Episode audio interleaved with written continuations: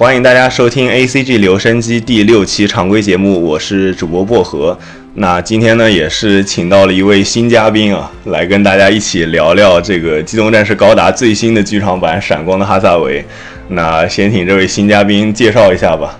啊，各位听众，大家好，我是 T 三，今天也是第一次在这一个电台节目之中露面。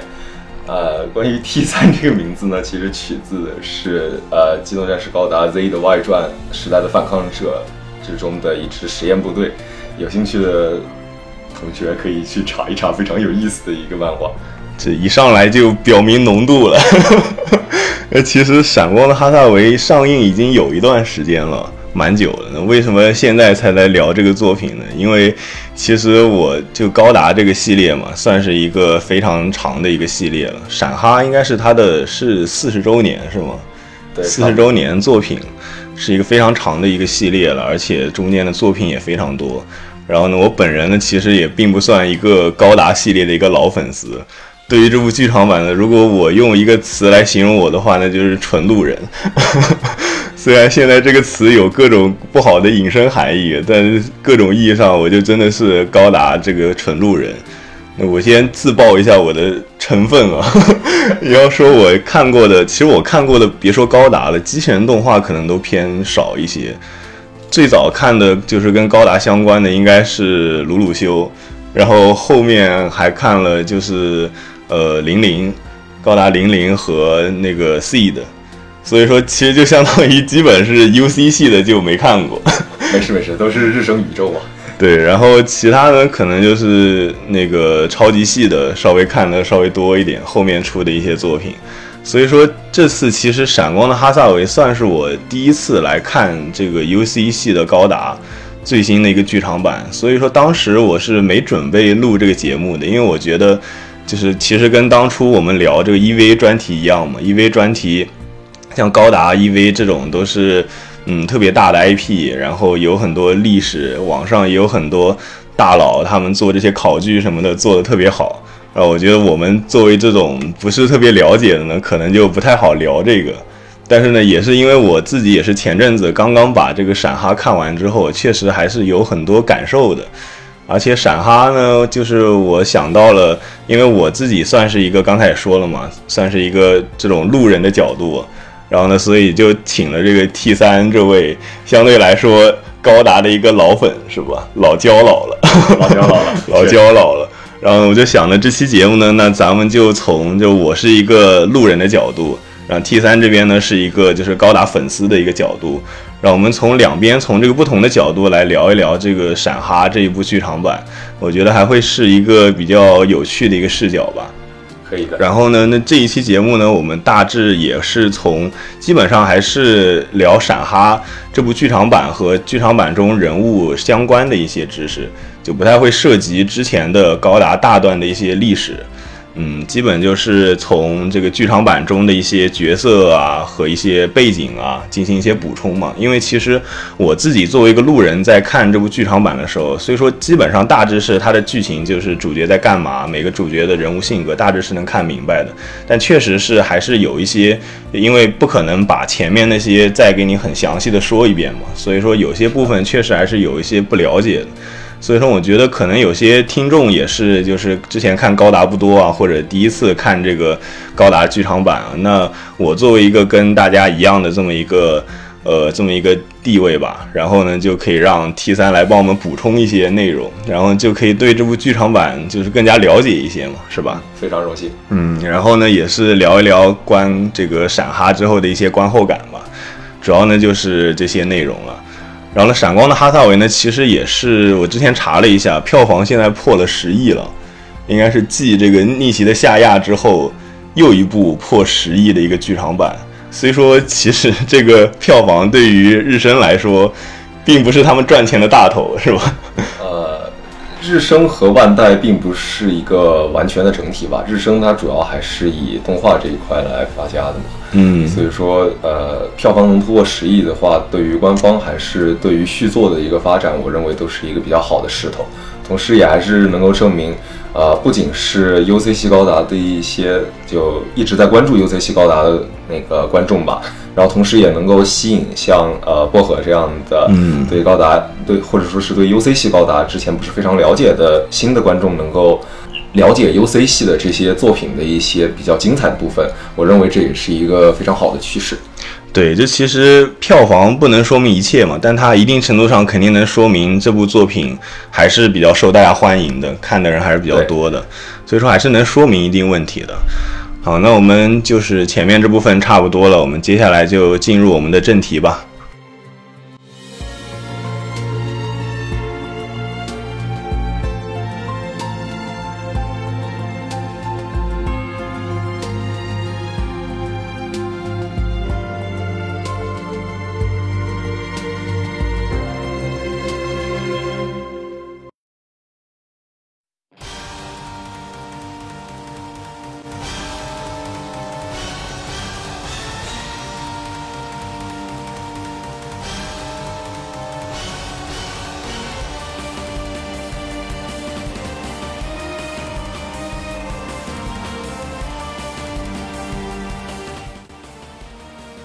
那开始，我们开始聊一些关于其中的一些人物背景之前啊，还是先聊聊这部动画本身吧。嗯，这部动画本身的故事上来讲呢，其实也相对比较简单。哦，我觉得就从我这个角度来讲，大致就讲了一个这个哈萨维他作为这个 m a f d 的首领，然后呢就是到地球中，然后接触了一些呃地球中联邦军的一些呃政府高官啊和地球当地的一些居民。然后呢，遇上了 Gigi，之呃，主要呢就是为了，嗯，相当于是他哈萨维想是，他有点犹豫嘛，他想是再看一看这个联邦军，呃，政府高官到底是什么样子，想再看一看地球中的人民到底怎么样。然后呢，就是这一系列事情呢，对他的心态也有一些转变。然后最后呢，是拿到了这个科 C 高达。其实主要就是这么一个故事吧，最后是到那个开上科 C 高达作为一个结尾来说，嗯，大体上确实可以，某种意义上可以这么说，但还是有一定的区别的。是这样的，呃，因为实际上可以说，第一部的中间很大一部分，从也就是从哈萨维登上豪森号，然后在豪森号被劫机，一直到哈萨维脱离肯尼斯的掌控。的这一段，实际上某种意义上都可以说是一个意外，因为原本的计划，呃，哈萨维在搭乘豪森号之后，豪森号原本的预定降落目标是香港。那么如果在香港降落的话，实际上哈萨维应该正常的与香港当地的马蒂的工作人员接触，然后呃，再前往南太平洋海域去。回收那个从卫星轨道下降的科西高达，嗯，那么所以实际上应该说是由于这一场突发的劫机事件，嗯，然后导致了后面一系列的这样的一个故事的发展，所以这实际上应该说第一步是从马夫蒂这一方的视角来看，它中间很大一部分是脱离了原本的计划的。哦，是，确实是他们之前的目的地是香港嘛，像是的，Gigi 也是香港人是吧？呃，不，Gigi 在。剧情之中并没有详细交代他们所属的国籍，而且，呃，如果硬要说从血统上来说的话，只指出了哈萨维有一定的日本血统，因为他的母亲，呃，米莱巴岛是那个就是第一任，呃，第一代高达之中白色要塞的舵手嘛，后来与舰长布莱特结婚，然后生下了哈萨维。所以说，在剧情上一定程度上是指出了哈萨维的这样的一个日本血统的。而关于 Gigi 的话，并没有详细的说明他的一个嗯出身之类的。所以说是这一块实际上，但是但是 Gigi 的话，他在香港是有一套那个居住，之前在香港居住不，他并没有在香港居住过，他也是第一次到香港这边。哦，因为 Gigi 在身份上实际上呃。与那个大的一个保险公司的这样一个，嗯，可以说是总裁之类的吧，也就是呃 b e l d e n Wooden 伯爵之间是如他所说有比较亲密的关系。呃，在这样的一个情况下，实际上在香港的那一座住所是那位伯爵所买给他的。他这一次乘豪森号下降，实际上第一任务应该是去香港确认那一座新的房子。哦，所以说他在剧中其实是有说他要去香港的，对，嗯在小说之中是有对这一段的描述的。啊，嗯，应该相关的剧情会在第二部进行一个展开。嗯，就是第二部会对这些，因为第一部其实讲的这些背景知识会少一些，就上来就是陷入一个危机之中，然后后面就是经历这个危机之后的一些故事发展了。所以说，其实对于前面一些的背景介绍会稍微少一点。但是就顺着这个来说啊，就是我先聊聊我对这部闪哈大体上的一个感受。嗯嗯，我觉得这部《闪光的哈萨维》它给我的感觉就是整体的它的电影感非常强，因为有时候我看一些这个我们说的剧场版嘛，剧场版动画的时候，包括在电影院看一些剧场版动画，有些剧场版动画会让我感觉在看一个就是作画比较精美的 TV 版这种感觉。但是《闪光的哈萨维》整体它给我的电影感非常强。我自己想了一下，应该是有以下几点，一点是我感觉闪哈它在呃运镜方面比较多的用了一些中远景。但是平时我们看一些 TV 动画的时候，其实会用中近景相对多一稍微多一些。就比如说，呃，TV 动画可能人物对话呀，更多是只有一个上半身这样的。但是在闪哈中，其实大部分包括简单的一些人物对话，也会给到一些偏全景的一些镜头。这样的话，其实整体的会让给你的空间感更强，看起来更像电影一些。其实这个也是我感觉得益于这个大屏幕吧，因为在大屏幕下面，你人物呈现一个远景的话，给你的压迫感也不会那么强。嗯，但是如果说在 TV 动画这么一个小屏幕中放一个远景的话，就人物会显得有些小了。所以说它整体的给我的电影感很强。然后还有一点呢，就是它的镜头切换非常的多。嗯，一般来说的话，一个呃动画来说，它的镜头切换不会特别多。这点我想了一下，可能也是得益于它的 3D 的一些大量的使用吧。因为我举一段例子，像之前就最早咱们一开始说的这段劫机，就在这个飞机上的这大概十五分钟吧。这十五分钟，其实我看背景啊，像这些沙发什么的，应该是三 D 做出来的三 D 建模出来的。嗯，然后就是相当于人物是手绘的嘛，背景是三 D 的，这样一定程度上其实就是比较，因为三 D 之前建完了，所以它做一个视角转换就很方便。但如果你是纯手绘的话，你画不同的视角，你就得考虑哦，我这个景在这个视角下看起来是什么样的，就对于画师来说，其实算是一个比较大的一个负担了。所以说，可能镜头切换不会特别多。但是如果说你背景都是 3D 的话，那相对来说，你在考虑镜头切换的时候，只要考虑人是怎么变化的就可以了。嗯，所以说我感觉也是这个 3D 的使用，一定程度上解放了画师的一些创作力。而且呢，我感觉整体上来说，我感觉闪哈的整个 3D 制作，我感觉还是不太有那么呃不不不有什么违和感的，整体还是看着挺舒服的。美术这方面啊，也都是很不错的。而且呢，还有就是我有注意到它的一些呃，就是背景啊，呃，到后面到一些城市啊，包括那段植物园、植物园看植物园那段，嗯我不确定是不是，但我感觉它非常像是就是照片加滤镜的那种感觉。对，确实有有意向这个方向去，应该是有点，嗯，应该是有点像就是新海诚他做剧场版那种处理了，倒也不是说这种处理好或者不好吧，就是我觉得他只要不管你是怎么做的吧，最终表现出来好就没问题。反正我看闪哈这些背景确实还是都是比较漂亮的。日升作为一个老牌的动画厂商，尤其在呃三维模型渲染到二维的这样一个表现上面，实际上还是有比较成功的一些经验的。呃，尤其在激战类动画之中体现的会比较明显。日升在激战类动画之中，像之前的一部那个 TV 动画，应该算是呃翻新的动画吧，就是《宇宙战舰大和号二一九九》之中，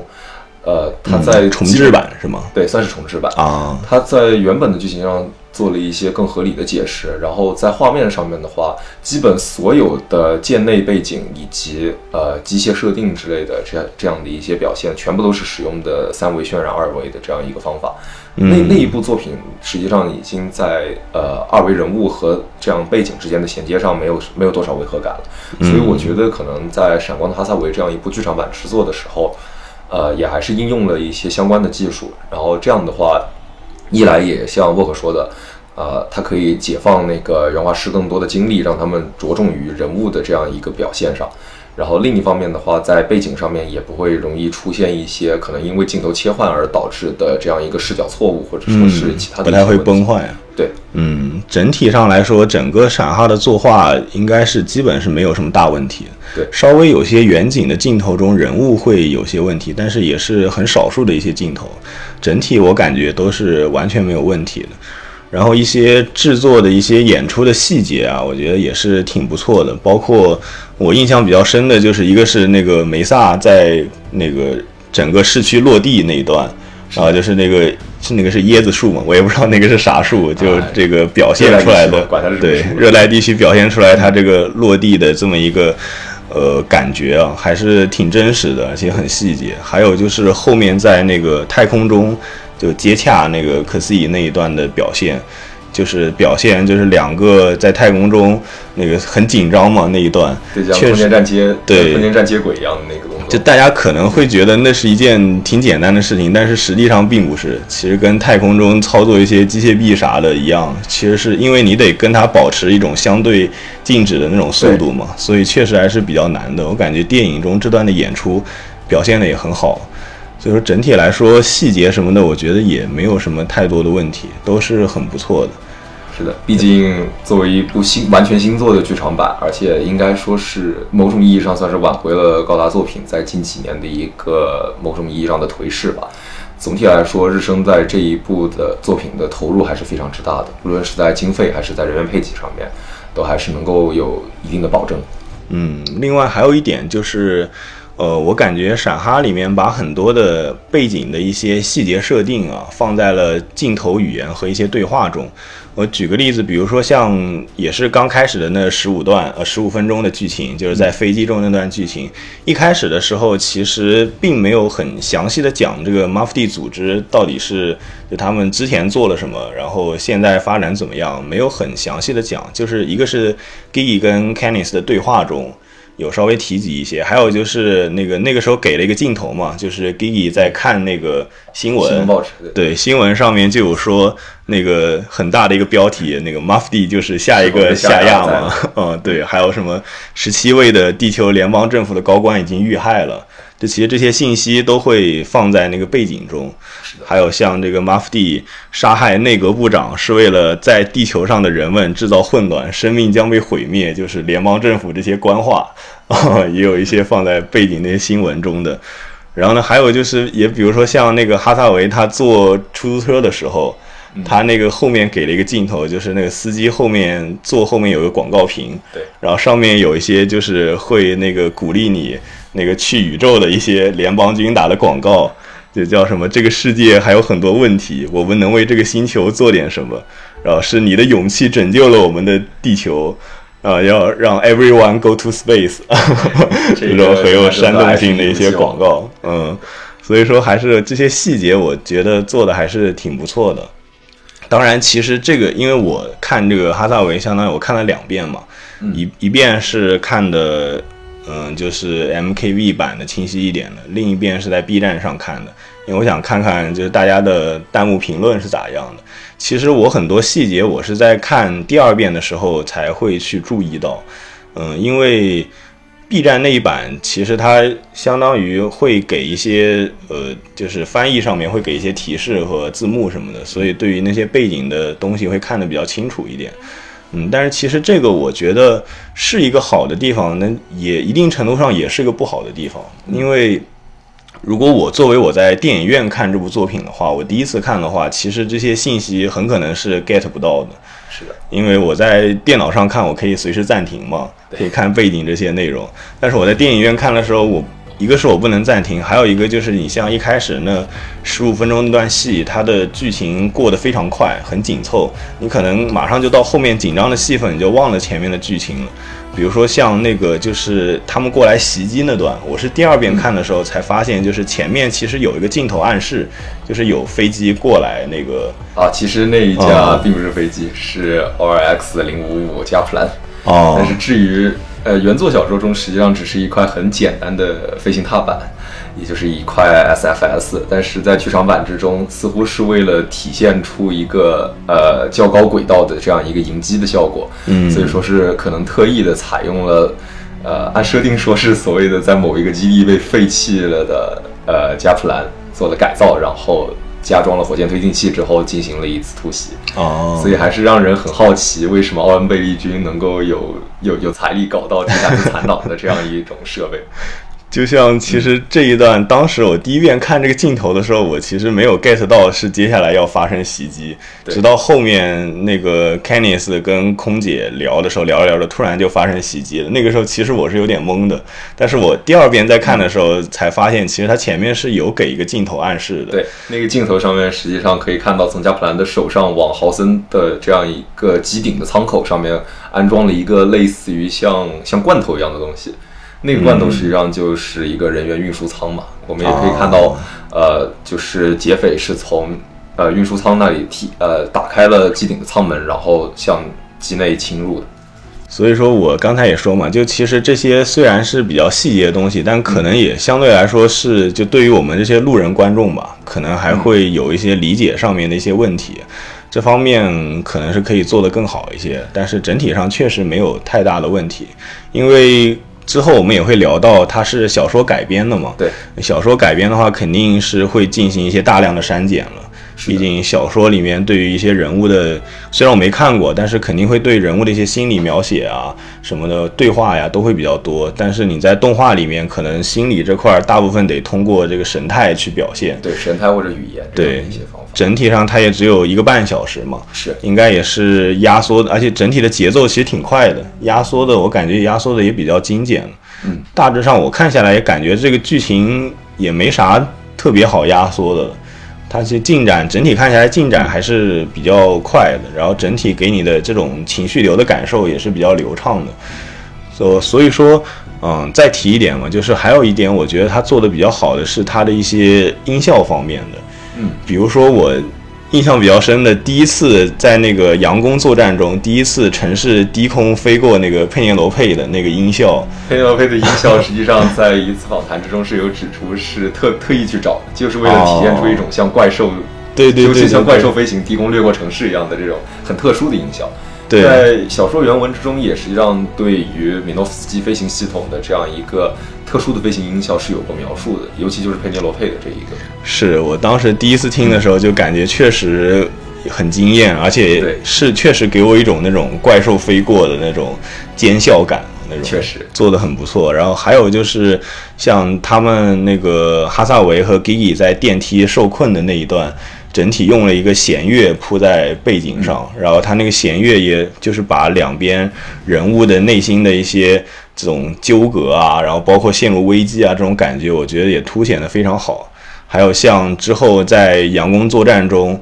那个表现了一些人物嘛，然后就上面那个机体在打，下面人人在逃，然后会受到一些光束攻击啥的，那些光束攻击的那种爆炸的一些音效。感觉也做的非常真实，甚至还有像那个梅萨的，呃不不是梅萨，是那个古斯塔夫的光束步枪在击到呃打到地面的时候，不是有一部分的粒子建设嘛？粒子建设导致周边的一些，包括像消防栓或者是铁栏杆一样的物体的融化，这一块在这样的一个受袭击的场景描写。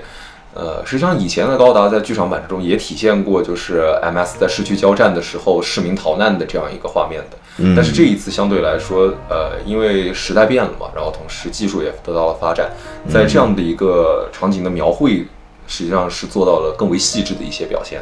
嗯，是，而且这刚才也提到这个人物的面对这个激战时候的一些逃窜的表现啊。然后我想，整体上哈萨维其实我感觉激战的部分不是特别多。我我没看过其他的剧场版，我不知道这个安排是就高达历历来都是这样吗？因为应该不是吧？对，这一部其实某种意义上是富野对于逆袭的夏亚剧场版的一个可以说是改变吧。呃，因为哈萨闪光的哈萨维的原作小说实际上是在逆袭的夏亚的剧场版发布之后。呃，大概一年到两年左右的样子吧。一九八九年的时候，有角做呃有角川文库出版的。那么实际上，因为在逆夏当时推出的时候吧，就其实富野的心里已经是认为这是最后一部高达作品了。哦。然后甚甚至好大好很多的观众在看完之后都在想，哎，那阿姆罗和夏亚的故事讲完了，那是不是以后就没有高达看了呀？嗯。所以其实很多观众也给富野寄过信，然后甚至有编辑也去找富野问过。所以之后能够推出《闪光的哈萨维》这样的小说的时候，呃，也是让大家感到啊，原来高达还能再继续下去啊，这真的还是非常开心的一件事。嗯，那么继续说回到为什么在闪光的哈萨维之中会让人感觉它在激战的部分会相相对要偏少一些，其实这一点和呃逆袭的夏亚的剧场版也关系非常的大，哦。因为逆袭的夏亚的剧场版这一部大概是有两个小时，看如果光看篇幅，确实已经比闪光的哈萨维第一部要长了。嗯。但是呃，看过的观众都非常清楚，就是逆袭的夏亚从激战画面非常之多，从占了很大的一个对，从从第一次的 Fifth Luna 坠落作战，然后到打完之后的那个为了谈判的一个佯动作战，然后又到后面的阿克西斯袭击和同时袭击伦纳兹，然后再到最后。最后就从阿克西斯袭击之后，朗德贝尔进行迎击，然后和阿克西斯坠落阻止，到最后一整段全部都是激战。哦，对，所以富野在那一部剧场版拍完之后也说是节奏太快了，嗯，他觉得也有点全是打架太太多了，对，嗯就全是打架，然后人物刻画反倒就显得少了一些。嗯富野的，我觉得富野的作品中，其实激战是一个载体，因为它的核心，我觉得还是人物的刻画。是。所以基站是资方要求的，是吧？呃，确实，你要是不出基站的话，就卖不了模型嘛。是，所以我就是看这一部的时候，因为我之前一直觉得，就是虽然说高达不可否认它的一些历史地位嘛，但是它本质上我觉得还是一个商业动画，是毕竟是为了卖胶的嘛。所以说我其实看之前，我以为会有比较多的一些基站画面，但其实看完之后，我觉得一个是激战画面比较少，第二个是它其实很多的激战画面并没有给到那种。呃，高达那种全景作战，就让你能够看清整个高达的机体啊，展示他们那些机体的一些构造啊什么，其实没有。所以我感觉这展示部构造不是 C 的这种经常的一个兼用是是，所以我感觉这部是不是我可我觉得可能是有意而为之，对就是因为像刚才也说了嘛，就大白鹅像那种怪兽飞过那种感觉，而且这部我感觉他在写那段佯攻作战的时候，也是大量的镜头花在了这个民众。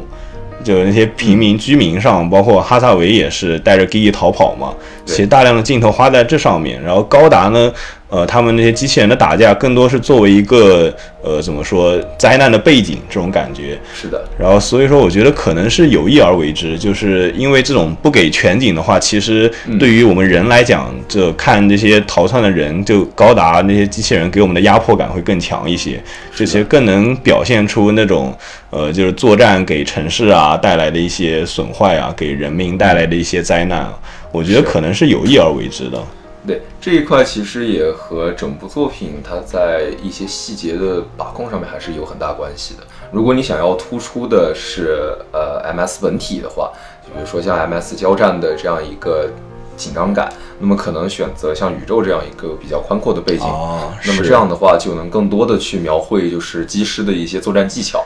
但是还还有就是 MS 在那个进行一些轨道变换，还有说是一些呃哦高速机动的这样一个画面。想起了我之前看的《零零剧场版》，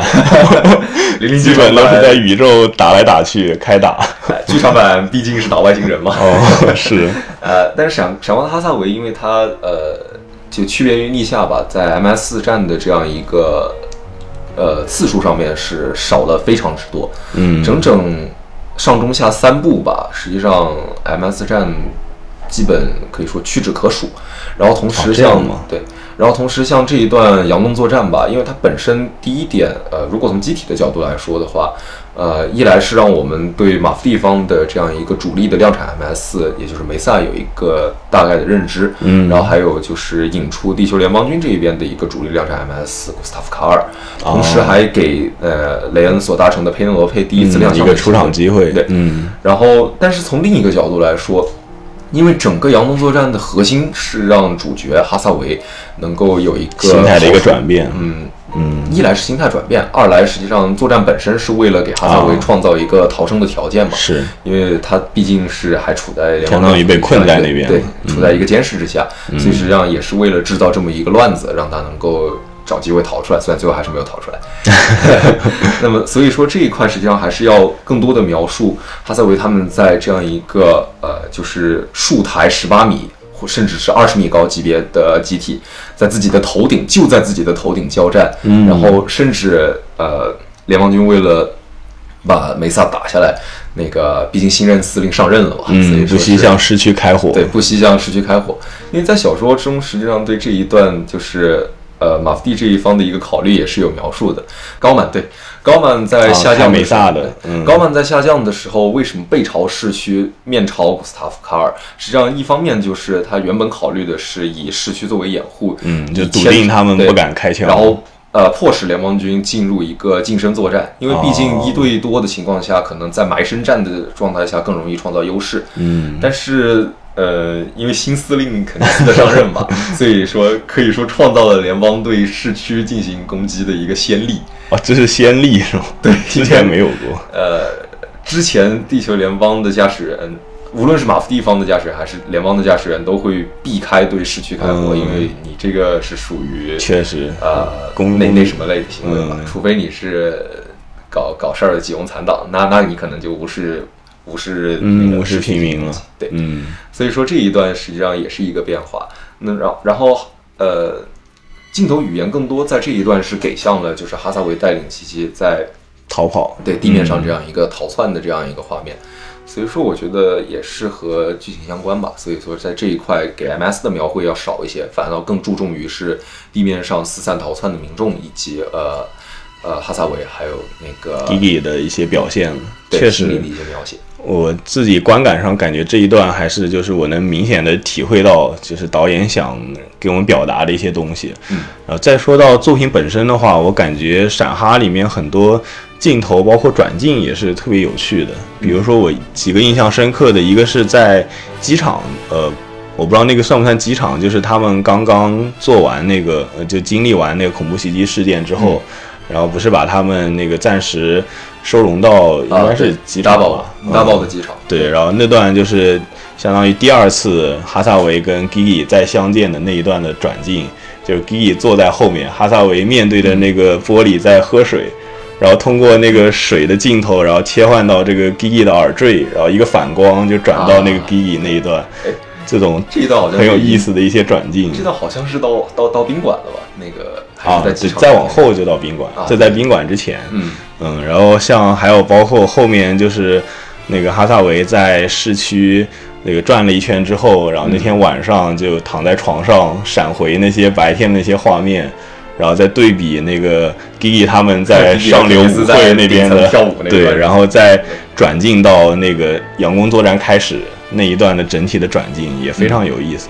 还有就是这整个片子给我印象最深的一个镜头，就是最后那呃，也不是最后吧，就是在还是佯攻作战那一段，嗯，然后就是梅萨被击沉，相当于就是跟、啊，行动不能那一段。对光剑两个人互砍，然后先是给一个镜头给到那个哈萨维和 Gigi，他们两个那个时候是抱着的嘛，就给到一个哈萨维的一个近景，嗯。然后马上就再反过来一个近景，然后再切换到一个很长的一个远景，然后就到那个像在放烟火一段，两边拼剑，啊，那段其实不是拼剑了，是嗯那个、就相当于是被砍中了。差不多，就是古斯塔夫卡尔和梅萨在交战的时候，因为是两台古斯塔夫卡尔对一台梅萨嘛，嗯然后在呃高曼的梅萨和另一台古斯塔夫卡尔卡在一起的时候，由另一台古斯塔夫卡尔从背后。呃，用光束军刀捅穿了梅萨在腰部的动力管，哦所以实际上是由于腰部动力管的破裂，然后向外喷射的这样一些类似于是那个电器着火的一些火花吧。嗯，火花。对，但这一段真的就可以说是明明是很残酷的一个战争画面，但是却在这样一个夜空的背景以及两人相拥，就实际上哈萨维是那个可以看到他是背靠着梅萨那边，实际上有点类似于是保护奇迹的这样一个动作。但是这样的一个两两个两人相拥，然后背后 MS 在进行交战，然后从动力管这里喷射出来的这些火花，真的确实看起来就像是一场肮脏的烟花一样。对，然后再加上那个背景的又是弦乐，我感觉这一段就给我那种电影感非常强。像这样的一些用镜，再给到一个全景，转进到近景，这一段确实我感觉，嗯，算是让我印象最深的一个镜头吧。看这样的镜头语言也是只有在剧场版中才能体会得到的一种比较比较有意思的表现。嗯因为你在小说中很多东西，你可能只能依靠就没有画面感没有那么强想象。嗯嗯，所以说其实刚才聊了这么多动画相关的，整体上来说，确实还是制作还是非常精良的。是的，嗯，那你这边有没有什么？就是因为咱们刚才也说了嘛，是小说改编的嘛，嗯，所以说小说改编上肯定会有一些嗯删减啊之类的。然后呢，像呃，因为我自己没看过小说嘛，所嗯以说我不知道，就是对于你这个看过小说的粉丝来讲，你觉得他对于小说的一个改编，嗯，你自己觉得就是满意吗？还是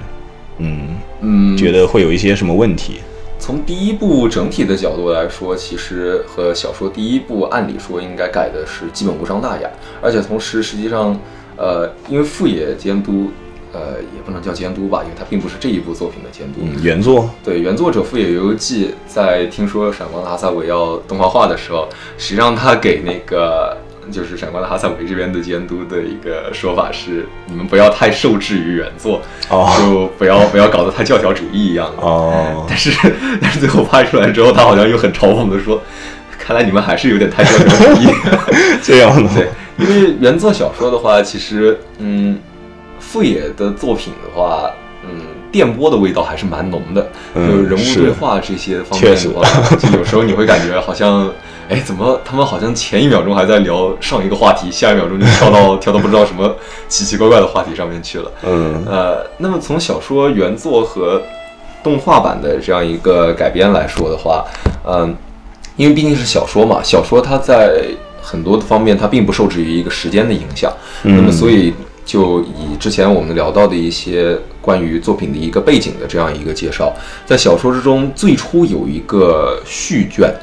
就是在正正正本开始之前是有一个序的，那么在序里其实还是有一些像呃作者对这一部作品的一些大概的一个想法，然后还有包括就是那个地球联邦政府一直实施的这样一个长期的宇宙移民政策的这些的一些嗯简单的介绍简单了对，很简单的提了一些，嗯。然后同时在小说之中也还是有一些穿插性质的呃背景的这样一个文字的描述，嗯。那么它在因为在小说这样一个文本形式的载体下，那么我们在很多的就是呃作品背景是可以放在那个中间穿插着进行一个描述是，但是在剧场版之中，因为时间也是有限的，然后镜头语言也还是它所能表达的虽然。呃，很丰富，但是还是有一定的限制。嗯所以说很多的一个更详细的背景设定，就包括为什么会兴起这样一个反地球联邦政府的运动马夫蒂，然后同时马夫蒂背后到底是有什么样的一个呃结构支持，或者说是一个资金链之类的，然后还有包括像呃肯尼斯赴任，然后他与之前的那一位司令的一些更细节的一些区别，或者说是像 Gigi 的这样一个身份背景，对、嗯。身份背景这些的，可能他就必须要做一定的取舍。嗯，这些也是我觉得就是小说改编嘛，肯定是要做一些取舍的，那就看他取舍的好不好嘛。嗯。其实咱们平时聊的时候就聊，像如果说有些改编的不好的话，那他可能就是把一些我们观众觉得比较重要的一些细节他给忽略了，那就咱们就说他改编的可能就不太好了。所以说总体来说，T 三这边觉得改编的还是挺不错的，嗯，基本可以说重要的一些内容对。但是也还是有一些让人觉得比较遗憾的地方吧。嗯嗯，这里可能就不仅仅是作为原作粉丝的读者，另一方面也是作为那个高达系列游戏的玩家来说，个人觉得比较遗憾的一些地方也还是有的。因为剧场版它毕竟并不是只面向于就 UZ 系列的这样一个、嗯粉丝呃嗯粉丝，或者说是闪光哈萨维原作读者。这样的一个群体，那么它毕竟是作为一部商业作品，日升也还是要考虑，呃，而且还是作为那个 UC Next One Hundred 的这样一个计划的，应该算第二部作品。嗯那么日升也还是要考虑吸纳更多的新观众，来扩大它的市场，同时也还是从好的方面来说吧，就是让这一部作品能够传承的更远一些。嗯呃，因为在闪哈开始制作的时候是有说过，希望它能够成为在下一个呃十年或者二十年以内还是能够有影响力的这样一部高达动画。啊，那么我们就不能，所以说是在制作的时候就不能说是仅仅考虑那个原作读者或者说是老粉丝这样一块，那么就必须还是要考虑能够如何吸纳新的观众对这样一个系列产生兴趣。嗯所以说是实际上在这一块，呃，有一点让我感觉很遗憾的一件事情就是声优的一个变更。啊，呃，确实，对，因为哈萨维的话就是。嗯，实际上这这一个人物，因为毕竟不是第一次登场嘛，嗯，他实际上他的应该说是少年或者青年版，在逆袭的夏亚的剧场版之中是已经登场过了的，嗯，那么当时为哈萨维配音的呃演员是佐佐木望，那么佐佐木望在这之后，一直到剧场版闪光的哈萨维的声优确定之前吧，他一直都担任哈萨维这一个角色，无论是在游戏啊啥，游戏还是在其他作品。啊，广播剧其实是这一次剧场版推出之后才发布的。那么，因为实际上像我们这些玩过那个或者玩过或者看过，就包括那个《闪光的哈萨维》剧情第一次语音化，当时实际上是在那个两千年左右的一部作品，是一部游戏作品，就是那个《SD 高达纪世纪》。至于是哪一部，我有点记不大清了。那挺早了。对，但那一部之中，实际上将那个《闪光的哈萨维》原作中一些比较重要的剧情都进行了语音化。那么当时就是由佐佐木望来进行的一个配音，然后同时一直到后面，就包括呃 EXVS 系列，就实际上是算是高达的一个披着高达皮的一个格斗游戏。嗯，那么这一个系列之中，就科西高达的驾驶员，那么哈萨维他的声优一直都是由佐佐木旺先生来担当的，而且最重要的一点是，呃，如果听过语音或者是看过那一段呃语音剧情的。都会比较了解，就哈呃佐佐木旺，我认为他给哈萨维配音，实际上尤其是马夫蒂版本的哈萨维，更有一种嗯，应该说是更有一种革命感，而且在悲怆之中是体现出一种决心的，就实际上能让人感觉到这样很棒对，让人感觉到这样的一个哈萨维，他内心的意志是坚定的，虽然有他那个。可能在面临到感情的时候，会有成熟的一面，不成熟，或者说是由于心理阴影造成的一些影响，但是总体让人感觉是一个内心的信念很坚定的这样一个真正有参与革命的这样一个意识的青年。但是，呃，因为第一点，佐佐木望先生他在，嗯，应该说是对于新新接触高达领域的这样一些，呃，观众观众可能并不是知名度并不是很高吧。呃，另一点的话，日升如果想要吸引新观众的话，现在不是呃声优某种意义上在往偶像这样一个路上走嘛？是，所以说是这次也是呃在声优方面更换为了小野贤章。嗯，呃，小野贤章版的嗯哈萨维吧，因为毕竟剧场版的哈萨维设定已经有二十八岁了，对，二十八了，已经到二十八了。那么实际上也是将近。年年近三十，按理说，实际上按我个人的印象吧，这里可能观点会比较主观了。嗯，就我认为应该是要显得更成熟一些，更成熟稳重一些。对，嗯。但剧场版之中，小野贤章一来他本人的声线，我觉得变化不是很多吧。呃，这里可能 有点对的，还是少年感有点强了。对。呃，但这也只是作为听过那个原本原本那个版本的。嗯，另一点也是让我觉得非常，一来是很开心，二来却又感觉很不是滋味的一件事，也就是这一次伴随剧场版同步发布的那一部广播。嗯，也不能算广播剧，应该算是那个小说朗读。嗯，那么如果你说是走走木望，确实是由于。比如说身体原因，可能他那个或者说档期冲突，别的什么事情吧，他没有办法为这样一个自己很自己也很喜欢的角色。嗯，孙光自己也说过，他是已经做好过准备为剧场版哈萨维去献声的。那么我们姑且不论这事吧。那么日升却在《闪光的哈萨维》发布之后，发布了一部整整五小时的走走木望朗读版本的小说上卷。而小说上卷，我个人是已经听了两遍了吧。嗯，说实说句实在话，我真的非常佩服佐佐木望先生在进行小说朗读的这一段的，无论是在感情控制，因为甚至可以说小说朗读的这一个版本对声优的要求，我认为是要比比配音更高，比配音还要更高。确实，因为你在小说朗读的时候，一来你需要你你要担任多个角色，嗯，你不仅要作为小说得有区分度旁白，对，你还同时需要。配那个不同角色，包括他原本就担当过的哈萨维，然后还有肯尼斯、伊伊，呃，地球联邦政府高官，甚至高官夫人、劫匪这样的多个偏路人一点的角色。而真的佐佐木望先生在配这一段的时候，我认为他把人物的性格把控的非常的好，呃，所以在这里也算是打个广告。如果 如果各位听众有机会的话，请感兴趣，对，请务必去听。在看完剧场版之后，如果对原作小说和这样的一个呃佐佐木望先生版本的这样一个朗读的部分有兴趣的话，请务必去 听一听，真的非常值得一听。是这一点确实也是，这点也是让我对于粉丝来说确实是比较可惜的一点，可惜的一件事吧。呃，而另一个说实话有点有点不知道是监督夹私货还是怎么着的事儿吧，就是呃，佐佐木望在被从哈萨维的声优换下来之后，给他安排了一个是地球联邦政府 Manhunter 这边的这样一个啊，是，有点类似调查员一样的角色吧。嗯，因为。本质上来说，Manhunter 这样的一支部队，其实在零零九三年就已经有体现过。呃，他们本所谓的是驱除这个地球联呃地球内的这样一个不法居住居民嘛。但是也可以从剧中看到他们的这样一个行径是相对比较野蛮，而且比较残暴的。啊，就包括那个强制性的一个暴力行为，然后还有在捕获之后的一个强制送还。就比如说像那个。呃，哈萨维在他们在快餐店的时候，不是和米黑夏之间有过一小段对话吗？是，就说过米黑夏曾经被那个 Manhunter 给那个拘捕过，拘捕过之后也是被流放到了呃殖民卫星。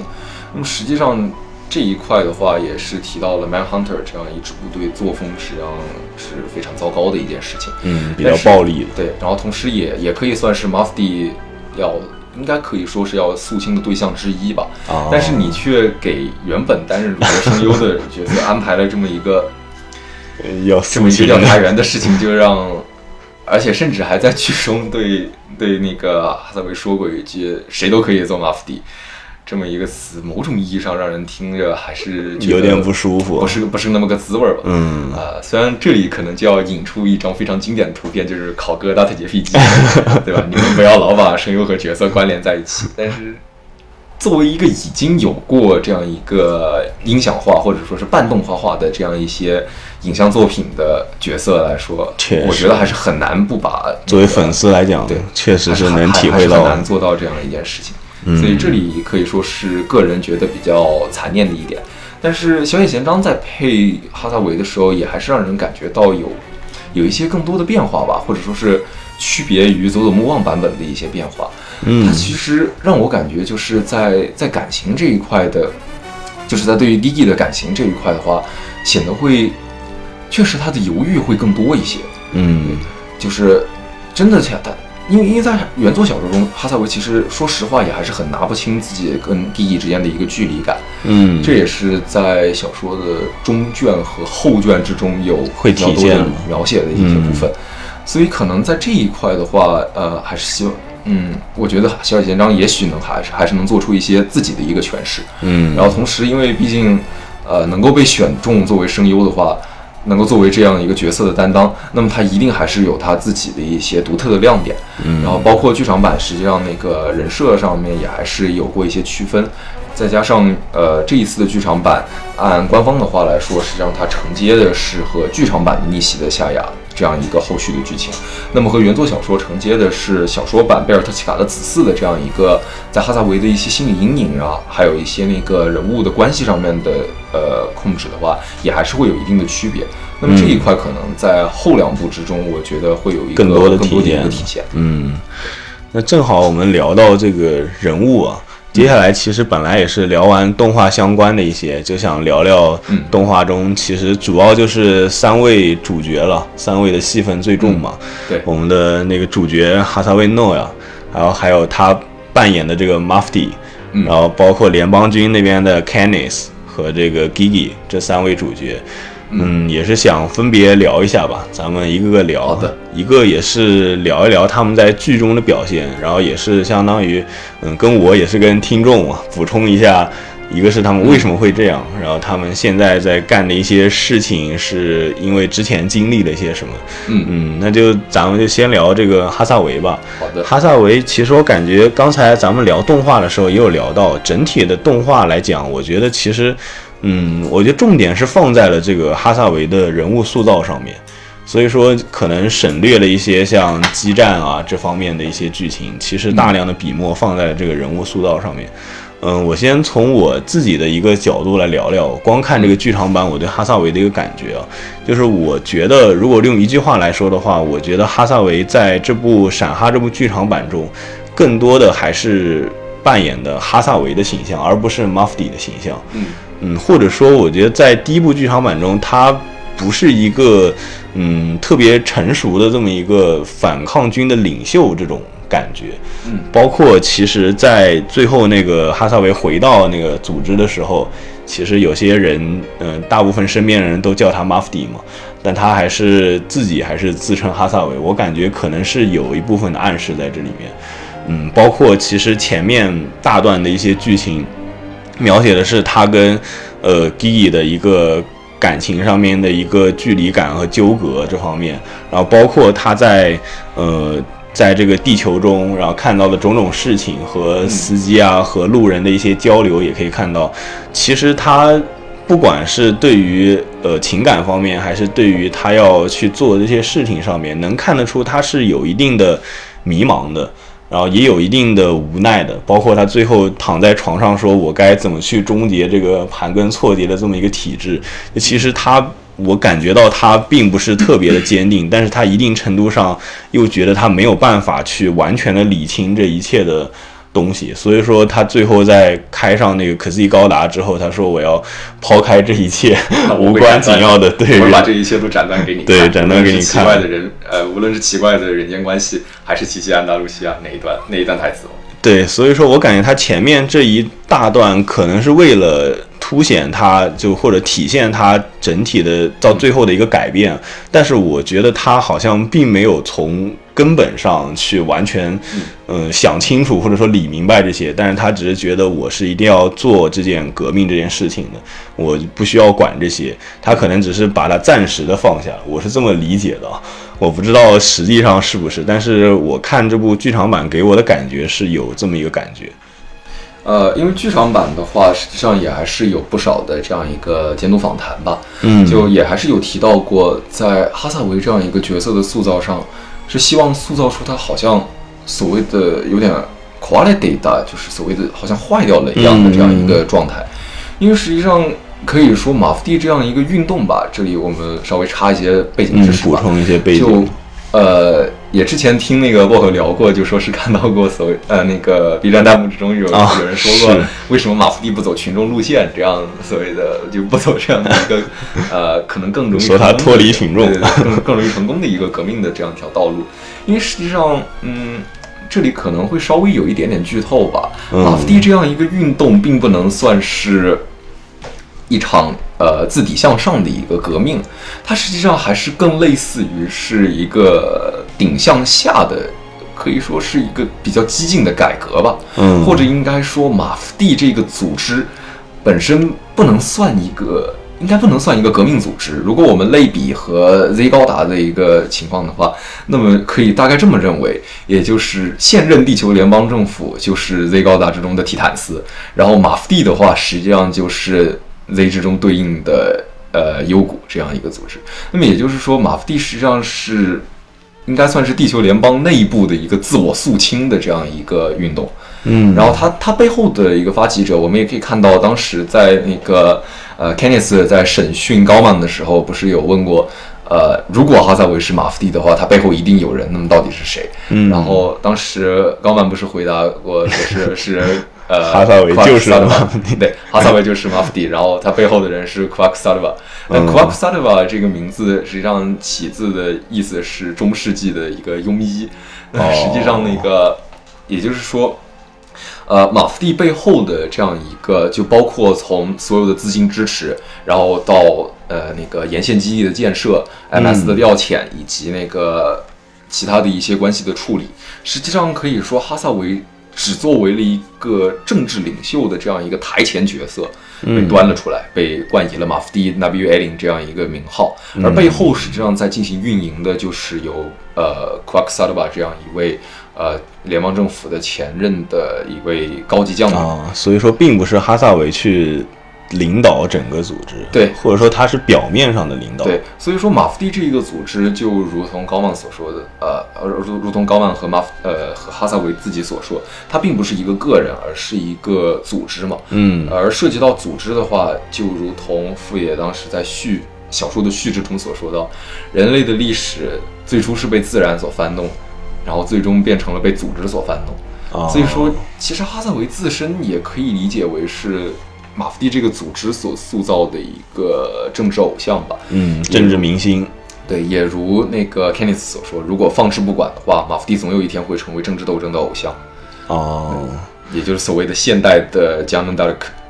呃，所以说其实就是哈萨维确实也有意识到联邦这些问题，他也是想做出一些改变，正好就被那个马夫蒂给推上了这么一个位置。呃，关于哈萨维他这样一个角色的话，为什么他会参加马夫迪？其实这一块的渊源还是相当深的。哦呃，，因为这一块的话，要从他第一次上宇宙说起了。这呃也也涉及到他后来为什么会和 Gigi 之间的感情会如此的这样一个纠结，或者说是嗯复杂。很很难很难把控的一个距离感。嗯。嗯，这一块是这样的，因为呃，他毕竟接的是前作，接前作接的是零零九三逆袭的夏亚，那么那时候是哈萨维，那时候是哈萨维十六岁吧，他第一次上宇宙，然后在这样一个途中，他结识到了一位非常特殊的少女，也就是可以称之为是哈萨维初恋一般的存在，呃，Chris Palaya。嗯。Chris Palaya 这样一个角色，嗯，也是应该说是某种意义上是傅野笔下很有意思的一种女性角色。就无论是 Gigi 还是 Chris，他们都有一种非常纯粹的，真的是非常纯粹的一种感受性。然啊然后就是或者说是有点像那个超能力者一样，能够啊一眼看穿人心理的本质，或者说怎么样吧。但是有很明显的表现但却但却又好像体现出一种像少女一样的纯真，嗯。就是一种非常复杂但是又很有意思的女性角色。是。那么哈萨维在九三年遇到了 Chris，而 Chris 呃，如果大家看当时看那个啥剧场版会记得，在那个公园袭击完，也就是呃嗯。梅萨被撂倒了之后，有一段闪回，对对对，有一段闪回，那时候不是哈萨维看到自己身边的 Gigi 像骑着马过来的呃 Kenneth，边跑边喊了一声泰萨，那哦。这一段实际上和九三版的剧场版哦是对应的是吗非常大的一个心理阴影，因为当年的 Chris 就是在呃那个他们在实际上就是在隆多尼昂那里，呃，有点类似于只是出去出去转悠，和阿姆罗一起出去转悠的时候，嗯。在那个马场那里。极其因缘巧合的遇到了夏雅，然后哦。此时阿姆罗和夏雅扭打在一团的时候，当时阿姆罗掏出枪来，正准备一枪崩了夏雅，然后下一秒钟 Chris 就冲过去，一把把阿姆罗手上的枪给打断，然后抢了枪之后就跟着夏雅，夏夏雅在那说了一句：“你看看。” 走吧，然后然后就然后就这么把未成年少女给诱拐跑掉了，好怪物。而当时夏雅的军衔就是上校，哦，然后同时可以想象自己刚认识的、产生了好感的少女，就这么和一个刚见面的上校就这么跑掉了，所以确实，一来是 Chris 就这么跟着夏雅跑了，那么就给、嗯。就给哈萨维当时造成了一个，就是可以看到在剧场版之中也是 Gigi 转身就跟着就就朝着 Kenneth 那个方向跑过去了，而且同时当时、就让他有点想起了那一幕确实是吧？让人会某很很多程度上都还是会让人回嗯，想到那联一段。想到，嗯而这一段还没有涉及到后来 Chris 为什么在哈萨维心中会占了这么大的一个比重，或者说影响了他的这样一个嗯所谓的好像坏掉了一样的一个性格。因为无论是在后来剧场版，还是在那个漫画贝尔特奇卡的子嗣之中，嗯呃，Chris 都还是因为各种因缘，那个最终在哈萨维的面前是就亲哈萨维自己亲眼看着 Chris 死在自己面前的。哦，就无论是说是那个是剧场版之中是被欠开的林格斯的腰部榴弹打中那个半毁的动力管，然后最终诱爆了整个机体，还是说是在漫画版之中是那个在阿姆罗和夏亚进行宿命决战的时候，嗯当时那个最终迫于无奈，哈萨维被迫向呃阿尔法瓦索隆的驾驶舱进行开火。哦，两版的处理不一样。对，两版的处理是有很大的一个区别的。当然，这里好像对哈哈萨维来说，结果都是嗯嗯，奎斯死在了自己的面前。对，所以说在这一块的话，就包括哈萨维后来在食堂和肯尼斯那一段对话之中，不是有聊到过？当时肯尼斯有问过，你在感情上，然后显得好像有些。嗯，像是木讷，或者说是有些这样的一个犹豫吧，是不是经历过比较惨痛的失恋？其实，所以这这个意义上来说，哈萨维确实是经历过这么一次比较惨的一个感情经历的，也导致他那个在《闪光的哈萨维》这部作品之中，他对于弟弟实际上一直以来都还是在。似乎不希望再进一步拉近距离啊。对，其实一开始是有一些，就是一开始很明显是 Gigi 是主动的那方嘛，哈萨维其实是有一点防备之心在的。是，包括他就搜索自己的那个行李箱，看有没有被窃听什么的。到后来其实也是，我感觉也是想一直想避开 Gigi，但是又感觉不是放得太下，又去给还是去给 Gigi 买礼物，然后最后逃的时候也是带着他逃。那个那个买礼物其实 并不是为 Gigi 买，而是为了掩盖自己出。行的那个目的，因为哈萨维当时出行实际上是为了与那个马夫蒂在大报的工作人员进行一个接洽嘛，也就相当于要商量下一步的计划。但是如果你说是你空着手出去，空着手回来，还是有点怪嘛。是，所以还是要去借着这个名头，对借着这名头附近绕达一圈，随便买点那个什么地方都能买得到的这种旅游纪念品回去。虽然这个纪念品后来还被肯尼斯嘲讽了一通。其实，所以说我看这部闪哈剧场版的时候，确实是能感觉到，就是因为嗯，制作组也有一些，包括像刚才提到那个镜头的闪回嘛，对，还有包括像一些人物的对话，有体现出哈萨维之前是对于情感这方面是有一定的心理阴影的。但是确实就是对于我这种没有看过之前作品的人来说，没能体会到就是他这个阴影到一种什么样的程度，所以说可能某种程度上就是没有那么共情吧。可能这也是为什么，就是我看 B 站的时候，其实也好多人会说，就觉得最后都到那种危机关头了，你咋还抱着一个女人就直接？这个 这个其实真的不奇怪，嗯，就是毕竟那个 Chris 给他不想再一次失去了，是，所以说其实就讲完这些之前的哈萨维的一些故事之后，其实是能理解他在剧场版中这样的一些行为的，是。嗯，然后再说到那个参与革命或者说是参与马夫蒂运动的这样一个契机吧，嗯，呃，一来是哈萨维当时虽然确实某种意义上和夏亚之间是留下了梁子吧，但是，呃，因为夏亚当时在进行那个九三年的阿克西斯坠落作战的时候，他所打出的口号是，呃，所谓的要让地球休息一下，也就实际上虽然这个休息的方法有点极端吧，就是把一颗。哦，巨大的小行星直接往地表上砸下去，然后导致整个地球进入核子冬天，把所有的人类逼上宇宙。哦，那么实际上 有点极端的手法，是很极端，但是也可以理解到，这和那个地球当时的状态也还是有非常大的关系。嗯，就如夏雅所说，地球是没有办法吞下所有人类的欲望的。嗯，那么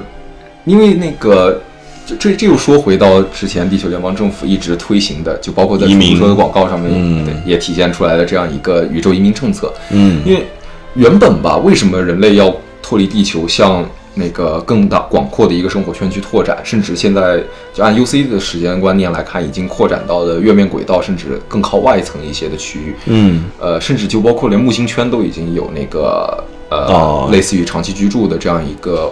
指明卫星。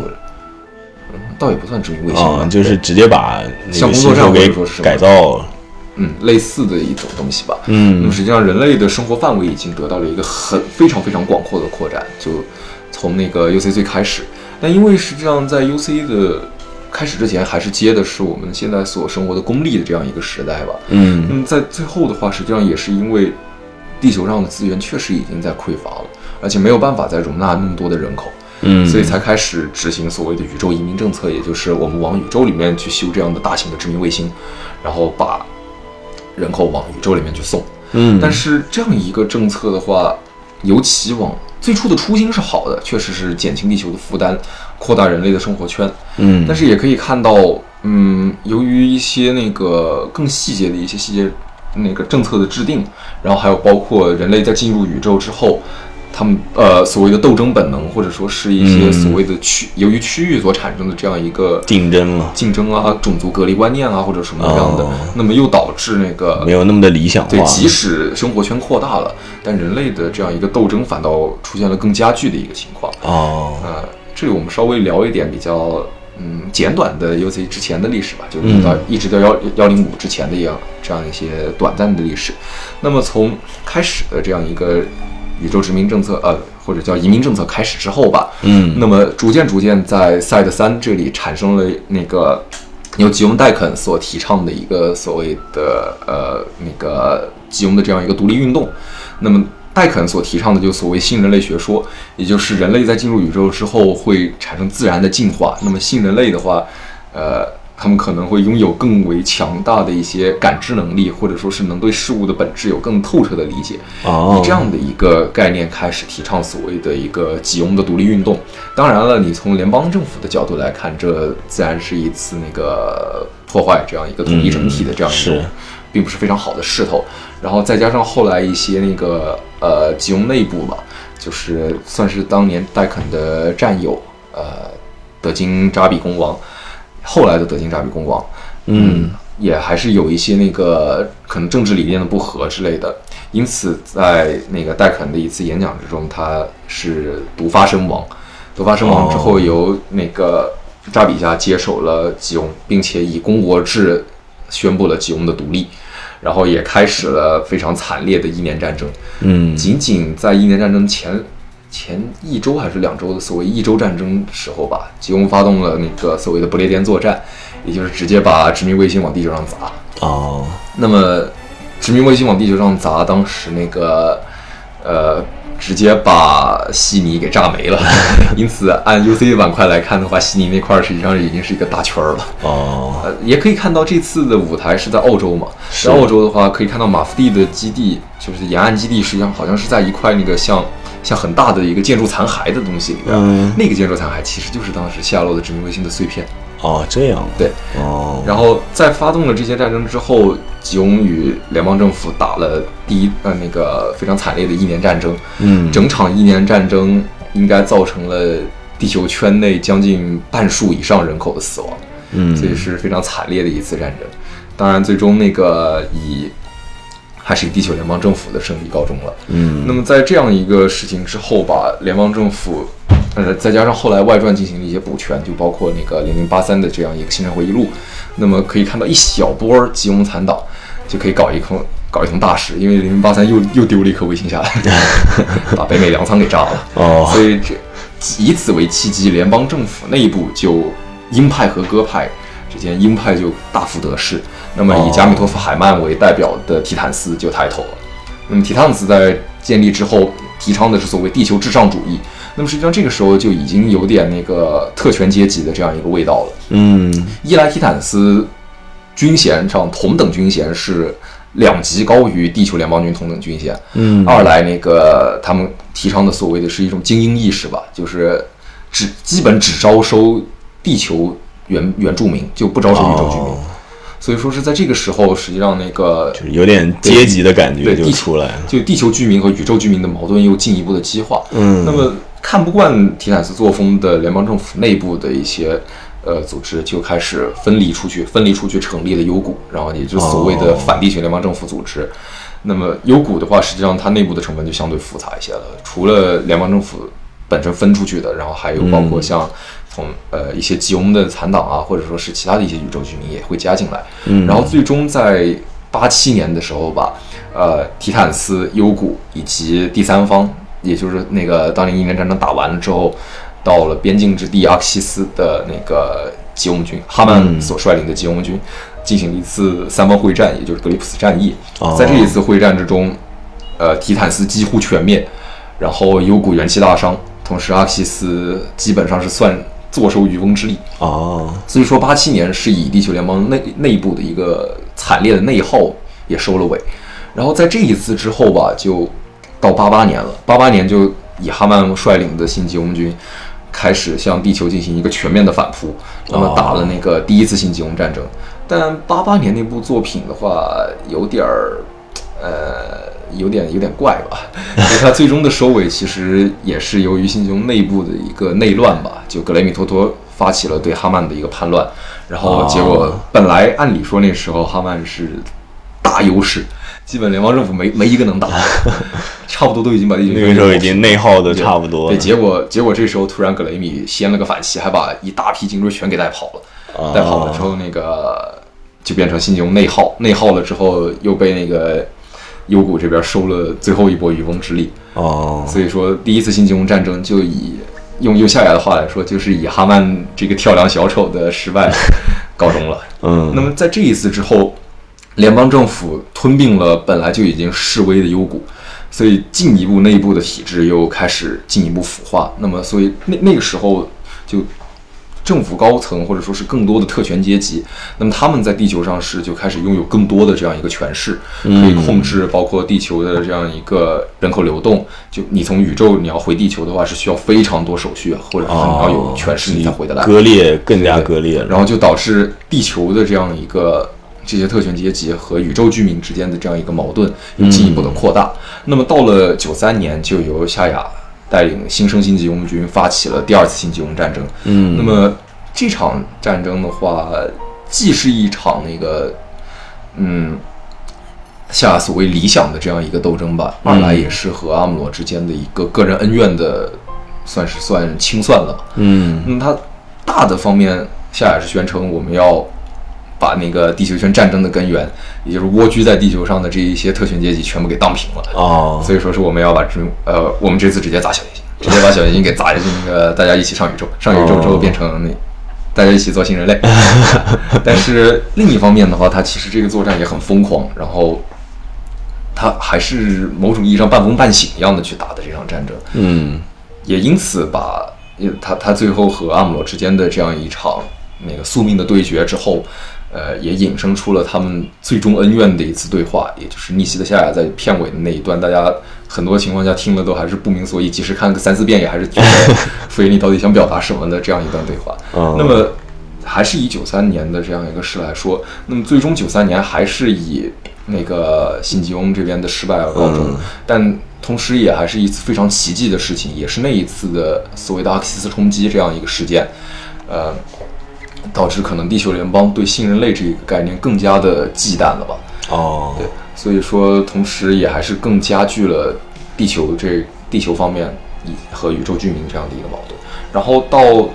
之后的话，因为实际上九六是后面插进来的一个类似同人转正一样的作品，嗯我们暂时就跳过这一块，那么就直接到了。作为闪光的哈萨维哈萨维的剧情这个幺零剧情对嗯零幺零五。那么零幺零五年的时候，其实呃为什么要发动马夫蒂叛乱，或者说是马夫蒂这一次对马夫蒂为什么要策划这一次的那个行动？嗯那么实际上是由于地球联邦政府要召开一次议会，而这一次议会要通过的一个法案是允许特权阶级自由的开始回归地球。那么也就意味着以后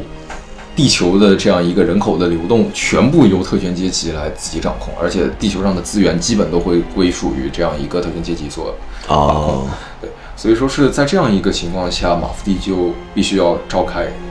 就开始他们的行动，然后要对地球联邦政府内部进行一个针对这样类似反抗。可以说是腐败，或者说是这样一个，嗯、想要把特权阶级合法化这样一个事情的一个斗争。哦，那么在这样的一个情况下，哈萨维，因为他也是参与过呃九三年逆袭的夏亚的战争的这样一个参与者吧，嗯。在战争中他也还是，呃，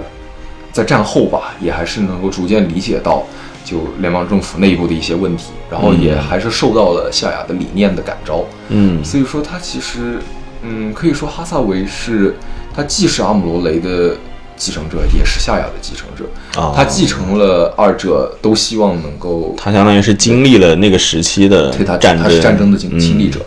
所以说是他既希望能够肃清地球联邦政府内部这样一个腐败的状况，但也不会采取像夏亚那样非常极端的手段，嗯就是直接强行那个让地球住不了人，大家一起去宇宙。嗯所以说，他自个人的信念是我个人认为还是相对来说比较坚定的。在小说中也并没有描述过他对于马夫蒂的这样一个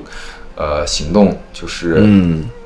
到底说会我我是不是要干这个事儿，这样一嗯，个犹豫。其实我感觉可能我光看剧场版来说，更多的体现的倒也不是说不够坚定，可能更多是一种无奈吧。就是其实我感觉他跟出租车司机那段对话尤其明显，就很明显是一个，因为呃，哈萨维如果从本质上来讲，他应该算是精英阶层的人吧。嗯，对他，他算是官二代或者军二代一样的。就是他作为一个精英阶层，他肯定是就是能看到。更上层的东西，或者说他有这个精力去管这些事情。你比如说像作为一些地球的底层居民，他们来讲，他们对他们来说，对谋生已经是对。所以说，出租车司机可能会发问：为什么我们一定要去去宇宙？我们在地球的生存已经很艰难了，是吧？因为他阶级阶级限制嘛，他没有办法去看到上层的那些东西。但是哈萨维他本身作为一个精英阶层出来的，他也有这个。呃，一个是有能力，一个也有是有余力去观察到这些，去发现其中的问题，并且想去解决它。所以，他其实算是一个那种嗯觉醒者这种感觉，但是也不得不存在一些阶级上面的和底层的一些问题和矛盾也好。所以说我感觉他更多躺在床上那个时候也是一种就是无奈，就是他不可能也让所有人去理解他的想法。包括其实他很早之前跟 Gigi 有段对话，也是讲，就 Gigi 跟他说说为什么不对，那应该怎么做呢？然后他说你就建立一个完美的强权独裁，是就找一个所谓完美的独裁者。嗯，那其实我感觉哈萨维他也不是说就是要用他这一套去说服所有人，他也明白存在的一些阶级上面的一些问题和。或者说，高达的一个主题不是人类 永远不可能互相理解，是吧？呃，他也也有这么一个想法在里面。因为马的政治斗争手段其实是存在一定的问题的。就是如果我们从直接的手段上来说吧，那么是以 MS 来进行这样一个所谓的暗杀活动。虽然说是开着高达去把人高官给定点的这样抹掉，这样一个行动总体来说还是哪里怪怪的。但是也正是因为这一点，就哈萨维实际上本身他们那个马夫蒂的这样类似于一线的这样一些战士，对于马夫蒂行动的这样一个正当性，还是在心底里希望有一个更好的解释。嗯，所以说他们那个就也可以看到剧场版之中，就哈萨维在那个去买船票的时候吧，不是有看到那个电视中的马夫蒂的这样一个演说，也听到了周围居民的一些议论嘛。嗯，他是不是说那个？肆无忌惮的就这里炸炸那里炸炸啊，是啊，马夫蒂干干干干干这种事情，所以说就这种意义上还是一定程度上会挫伤他们的积极性。呃，虽然这块和小说原作是有一定的区别，因为小说中实际上那那就居民的描述之中是接了后一句，但是你也知道是哪一边造成的伤害更大，明明是联邦那一边哦。但其实这一块无论怎么说吧，你因为你的行动还是造成了。卷入了，把平民给卷进来了吧？嗯，所以说还是让哈萨维对马夫蒂的这样一个就行为方式的这样一个呃所谓的名名正名正不顺言顺不顺这样一个问题，还是会有一些疑惑。嗯，所以说是他们在这一块上也一定会存在一个疑虑。嗯，像是嗯。其实我自己在看 B 站版的时候，也是很多，我感觉弹幕基本上会存在的问题，也是一个是关于这个他们觉得这个哈萨维本身意志上可能不够坚定，还有一个就是关于这个情感上可能有些嗯不太能够放下或者怎么样，也确实是可能嗯在经历了这些背景故事的一些补充之后，能更能明白他为什么是成为现在这么一个状况，也是更加能理解。那就说完这个哈萨维，我们再来聊聊另外两个，像这个 Canis，他是作为这个联邦军，呃新上任的，是吧？叫叫达沃，对，达沃军，嗯，达沃基地的新上任的一个司令，嗯，他在剧中的这么一个形象，我感觉还是就是他，嗯，应该在剧中是一个比较聪明的一个形象，他其实一直有意识到这个哈萨维，就是他这个人不简单，对。不说他就一开始就意识到他是马夫迪吧，但肯定意识到这个人不简单。就包括他跟呃 Gigi 的一些小心思，我觉得也是很 很明显就是有意的嘛，就想试探那个哈萨维。所以我感觉，而且就是从后面的一些表现上来讲，就是他感觉也不像是那种呃很典型的那种腐败的联邦军高官那种的形象，感觉还是有点偏，嗯，就是也是可能希希望联邦军，就他感觉也是有点厌恶联邦军之前的那种不好的那些体制。对，肯尼斯这个角色在无论是剧中还是原文，都是一个我觉得是非非常有意思的一个角色吧。嗯，第一点来说，他呃确实和那个。就尤其和前任司令，就金巴雷部队的司令来对比的话，肯尼斯这一个人非常的有能力。嗯，第一点，他在出对他在赴任之前就已经将那个试座机和那个测试驾驶员都已经派到了当前的基地来进行一个有点类似于是先给你一个下马威。那么他派过来的实际上也就是我们知道的是佩内罗佩和雷恩。嗯嗯嗯。然后同时那个呃肯尼斯的作风也是相当来说。雷厉风行的一个打法，是因为就包括我们之前说到的那个扬东作战那一段，为什么那个马夫蒂原本断定说联邦军不敢对市区开火，结果这一次开了火，换了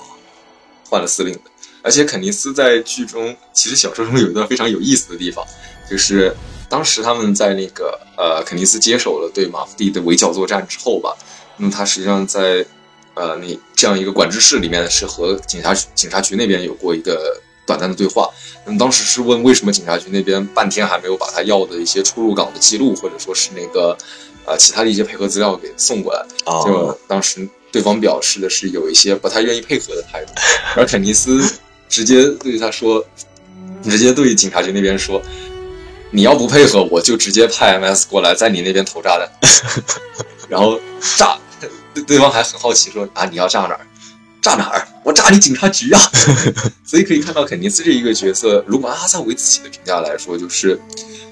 不仅很凶暴，而且这样的人很有自制性。嗯，就是这样的对手是非常危险的。那么他对于马夫蒂整体的行动来说，也是一个非常棘手的事情。嗯，而肯尼斯这样的人，他和那个典型的，或者说是可能也是作品中的一些问题吧。那么无论是联邦还是吉翁在高层上面吧。嗯，联邦这边更多体现的可能会偏向于一种腐朽或者说是腐败，嗯，呃，过于守旧或者说是维持自己的一个既得利益的一些问题，嗯，但吉翁那边可能又会更多体现一个，嗯，他们的高层吧，可能要么就过于战争狂，比如说像吉连扎比这样的人，哦，或者说又，嗯，还是有打自己的一些小九九的一些存在吧。所以其实某种意义上也是为了创造一个喜剧冲突。大部分情况下，高达类作品之中的这样一些高层，呃，没几个正常人，都都都干不干什么正事儿。而肯尼斯算是，嗯，因为他毕竟是从地球联邦军，也是从那个正规军这样一个出身的吧，嗯，所以说是他还是从军队的中中层开始往上走，然后一直做到现在司令这样一个地位上。所以说他的作风和那个。比较守旧的这样一些军官还是有很大的区别，而另一点的话，肯尼斯的这样一个直觉也还是非常敏锐的，他确实很快就就是在哈萨维离开之后吧，甚至他已经开始察觉到事情确实有一些不对劲，嗯，而他那个和琪琪的对话之中也还是有一些强制性开始逼问了，就是说你到底从哈萨维身上感觉到了什么？如果什么都没感觉到，为什么一句话都不说？所以肯尼斯自己也是察觉到哈萨维。背后肯定不简单，但是他也不能断定说这个人就是马夫蒂，嗯，因为某种意义上来说吧，呃，肯尼斯和哈萨维他们两个人互相之间是印象相对来说互相都还是比较好，嗯，能看得出来。对，虽然说那个二者立场不同，但是可以说是立场不同的这样一个好对手或者好敌手的这样一个关系。嗯，那就最后再聊聊这个 Gigi 吧。意义的话，其实我感觉刚才咱们也讲过，我觉得你的描述其实挺对的。因为我看剧场版，他给我的感觉也是，就是，嗯，属于那种确实能一下子就这个，我不知道是设定还是啥，是是那个 New Type 的设定吗？还是是他自己的设定？嗯，就是能够看穿对方的内心感受，知道他在说谎还是什么的。弟弟可以说是是感性非常敏锐的一个孩子。嗯呃，而闪哈其实并没有那么强调所谓新人类这个概念，因为更更可以说富野在逆下之后就一直在淡化新人类这样的一个说法吧。嗯，其实这块也和他自己一些想法的转变有关系。嗯，所以这里点名批评文豪，新人类吹成吹成上帝。嗯，继续说回到 Gigi，，Gigi 的话，他的感性真的非常的敏锐，所以说是他，确实按文中的描述吧，他能够很快的看透人内心的想法，嗯。而且甚至就在劫机的那一段吧，当时 Gigi 不是对着呃哈萨维喊了一句“呀，下一那有斯那你在诺能干”，是。就其实那一段那个按小说原文要要比这一句稍微长一点点，就是哦。干掉他们吧，这些冒充马夫蒂的人。哦。就是多了冒充马夫蒂这一段，所以说是，其实真的意义很很强的一点是，他能够，就就真的最最强的一件事，他感性非常的敏锐，而这也是哈萨维为什么一直对他放心不下的一件事，就是因为 Gigi 已经掌握了他是马斯蒂这样一个本质的事情，所以在剧中或者说小说中的描写，哈萨维一直最担心的一件事，或者说放不下 Gigi 的一件事，就是他会不会把自己卖了。嗯，而且确实，Gigi 也是在剧中很明显就能表现出来，就是他是那种心直口快的角色，嗯这有啥说啥。包括其实这这也记哈萨维也好几次就暗示他说对你这话不能乱说，语言是会杀人的，这不是比喻。但他本质上心直口快，但他其实又是一个嗯。很纯真的对，很纯真的一个女孩，她很害怕战争，害怕害怕伤害，对，包括她在后面嗯遇到那个佯攻作战那一段的表现，对包括她呃最开始他们俩在机场聊天的时候，那个哈她感受到哈萨维的一下一下子就有点那个进攻心就上来了，她就对他就明显说自己不是那个意思，那样很明显的一个反差。其实我感觉这个角色塑造还是很鲜明的。傅爷笔下的女性角色，很多时候都，嗯，有些时候吧，就你会觉得他很不讲道理，嗯 但是有些时候却又感觉这样的角色会非常的鲜明。就嗯无论是 Chris Chris 巴拉雅，还是这一次的迪昂达鲁西啊，甚至包括他以前塑造的像《圣战士丹拜因》之中的一些角色，嗯傅野笔下的女性真的都非常的有特点，而这也是我认为他在人物描写上面能够很下功夫的一些地方。是因为我觉得他这个包括 Gigi 做的一些事情是符合他的人设的，对所以我觉得也是没什么问题的。嗯，所以说总体上来讲，Gigi 跟哈萨维之后应该还会有很多，D 可以算是贯穿整部剧情最大的剧情推动手。呃，就正如肯尼斯所说吧，D 是胜利的女神，但是这个并没有详细说明到底是超能力还是怎么着。嗯，但可能就是一个戏剧性的处理。可以这么理解，D 在哪一方的时候，哪一方的行动推进一定会非常的顺利。啊，而且是顺到让人感觉有点匪夷所思的那个程度上。所以，而且在感情方面吧，D 现在他的感情实际上一直是在，就一直到第三部吧，应该说实话都是在肯尼斯和哈萨韦之间有点像徘徊一样的状态。嗯他不清楚自己到底应该倾向哪一方，嗯，所以这也是 D 自身迷茫的一点。是我感觉他也是有点那种，就是呃小女生那种感觉吧。包括他在剧中表现的，一开始是呃想接近哈萨维，然后嗯但是哈萨维对他有点生疏之后，他又想就是通过 Canis 去气气他，这种行为也是很有意思。嗯，这一块和 D 本身他处的一个社会地位也还是有很大的关系的。嗯，因为呃，就包括 Kenneth 问问过 Gigi，为什么你在香港的那一栋住所是没有人住的？嗯当时那个 Gigi 说过他，呃，就自己和 Bowden Wooden 伯爵之间有非常亲密的关系。这么说的话，你应该理解的吧？所以就包括甚至在那个当时劫机的时候吧，呃，那些大臣和大臣夫人之间的聊天之中，实际上有说过，就 Gigi 和那个保险公司的这样一个呃伯爵之间的这样一种关系，就某种意义上可以说是就是 Gigi 就是他的爱情，就情人嘛，对。所以说是其实这一块的话，Gigi 自身也还是对这件事他内内心。嗯，还是有一定的反感的一些地方的存在吧，所以说他自己也还是希望能够嗯发生一些变化，这也是为什么他后来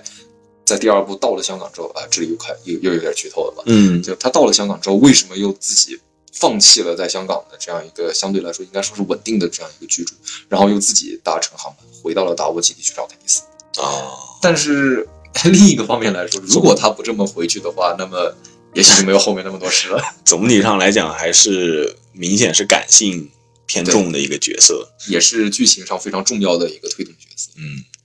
啊，所以说其实我们今天聊的也差不多了，接下来就进行一个总结与展望吧。总结上来说的话，我想说，嗯，闪光的哈萨维给我的感觉就是一个，它是一个，嗯，怎么说呢？就是我感觉工业级别到现在一个比较高水平的一个，呃，动画电影。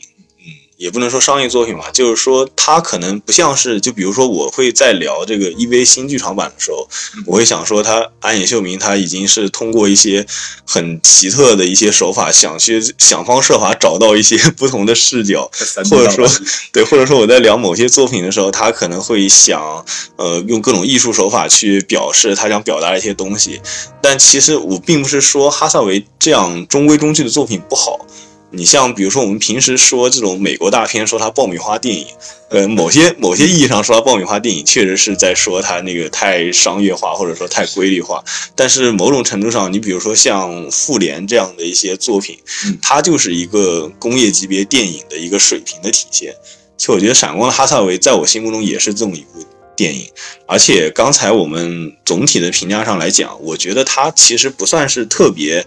呃，粉丝向的一部作品，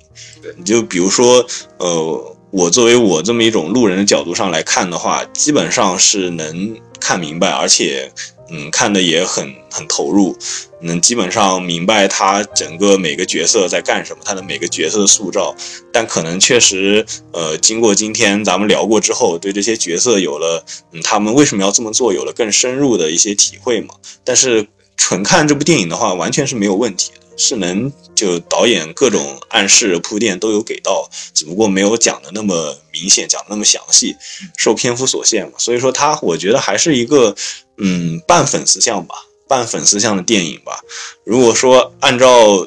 做做一个对比的话，比如说像呃就咱们比如说像 Fate 系列吧，如果说如果类比到 Fate 系列，我可能。就是我的水平有可能就是像看了呃什么《Fate Strange Fake》这种不是正传的一些片子，然后直接去看这个 H.F 第三部这种感觉。那如果我我我如果是这么一个角色去看 H.F 第三部的话，那我肯定完全看不懂他在讲什么。H.F 就是一部非常粉丝向的电影，但我觉得嗯，像对比来说看哈萨维的话，我是完全能就是体会到他的乐乐趣所在的，并且能够。嗯，确实看完之后觉得这是一部整体完成度非常高，然后质量也非常高的一部片子。嗯，所以说总结上来讲的话，嗯，还是挺推荐，就即使对高达没有太多了解，也是可以去看看。你像我其实看了之后，我就对高达前面的故事就有点感兴趣了，后面就可能就开始想去看看逆夏之类的作品了，更老一些的作品。嗯。我感觉这可能也是就是 Sunrise 他们想达到的一个效果吧，就是做的不是那么粉丝向，然后嗯也吸引一些新观众。就对于他们这个新的这个一百年，我不知道你怎么看这个这个新的一百年这个。呃，至于刚刚提到的这个新的 UC 的一百年吧，也就是 UC Next One Hundred 的这样一个企划吧，这个企划实际上最早是在一八年四月份的时候就已经有发布了。那么这个企划实际上，呃，我也查了一些相关的资料吧。那它实际上目标是以，呃，U C 零零九三，也就是逆袭的夏亚为起点，那么开始一直往后补补到那个，就包括如下的几段吧。一是补全，呃，从逆夏到闪哈，还有 F 九一之间的这样一个空档，就是从零零九三到零幺零和零幺二三之间的这样一个空档。二来是是否会再补充从 F 九幺到微高达之间，甚至微高达之后的这样一些剧情，嗯，那么所以说，如果从那个我们这样一些角度来看的话，呃，一来吧，就是它可能不只局限于是动画化，那么也也许包括像模型的立体化，或者说是一些小说啊，或者是漫画的这样一些新作品，那么它实际上是一个呃多种媒体的形式会同步的这样一个扩展。那么作为目前的这样一个企划的成果来说吧，它嗯。最开始的那一部是零零九七的《Narrative》，也就是呃，算是内部引进的第一部高达动画片，那个《金德镇高达 T》。内部是不是分明不太好？我有听说一些，虽然说是除了冒头十五分钟，后面就崩得一塌糊涂的一部。哦，这样是说它的剧情上还是制作上？剧情和作画都都不行。哦。然后，但是，嗯，但是这一次《闪光的哈萨维》的第一部，我认为还是起了一个比较好的作用的。那确实可能是想逆转一下口碑了。呃，应该还是有比较好的希望能够维持这样一个制作的精良程度的。然后另一方面的话，也是呃聊一聊其他的一些作品吧。那么大家也知道，就 U C 的话，它实际上除去主线，也就是从零零七九开始的描述，那么到零零九三阿姆罗和夏亚之间的宿命对决。那么在之后的话，因为毕竟少了最核心的，就最开始的那两位主角了，呃，阿姆罗和夏亚已经没了，虽然他们的影响还一直留存下去。那么在之后，其实也有很多，就包括甚至在中间那一段都有很多的大量的外传作品，嗯，包括像零七九有外传是那个苍兰宿命，然后像呃水天之泪啊，或者是到后面呃零零八三的外传啊，以及到八八和九三之间的那个 Moon Gundam，虽然说是也是也是附近文豪的不知道哪哪根筋抽的出来的东西。然后以及甚至还有就以九三到 U C 啊不是九三到零零九六的这样一段中间也插入了大量的漫画作品，就是带秀和星月党啊，或者说啊不是那个带秀的和星月，然后以及像那个 Across Sky 这些作品，甚至还有包括那个呃更早一些吧，就因为原本的话剧场版的 F 九一实际上只是一个开头，就原本是希望往后做 TV 的，但是因为当时似乎那个票房不是非常理想。所以说是这个企划就被腰斩。嗯，但是后面那个由另一位漫画家，这也是我强烈推荐的一位漫画家，那个长谷川裕一，哦，他就画了那个可以理解为是 F 九一的后传，那么也就是那个大名鼎鼎的海盗高达系列。呃，如果对画风没有那么严格的要求，就是可以接受稍微稍微有那么一点点子宫画子宫像的画风，但是剧情上非常精彩。的话可以去补一补这一部分的漫画，那么这一部分的漫画是一直差不多可以说是填平了那个从 F 九一就巴比伦建国战争，一直到那个零幺六九吧，也就是 V 那一段的赞斯卡尔战争那一段中间的空白，基本都给填上了，嗯，甚至还填了 V 之后的，就是那个 所谓的宇宙战国时代的这样一小段一个很有意思的长谷川自己想出来的东西。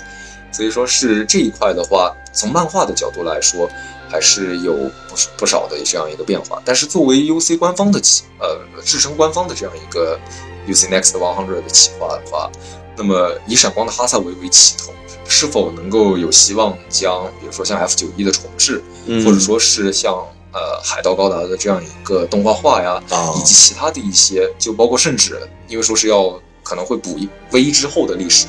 那么在 V 之后，UC 零二零零的时候，说不定连富野的那一部小说《Giga Gears》都有可啊，《Gaia Gears》对，《Gaia Gears》都有可能会那个作为动画会又会产出出来，所以说是之后的展开还是让人很期待。嗯，所以说你作为一个老粉来说，还是觉得他这个新的一百年还是可以期待的，是吗？嗯，如果以现在闪哈的这样一个势头来看，我认为是值得期待的。但具体怎么推进的话，又要看主官方。副呃，之前也有聊过一些，其实副野应该不太会参与之后的。对，嗯，因为其实说副野他本身是他其实有点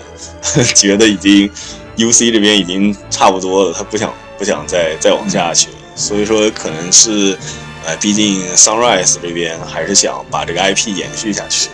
就我不知道你作为一个高达的粉丝来说，会不会有这方面的一些，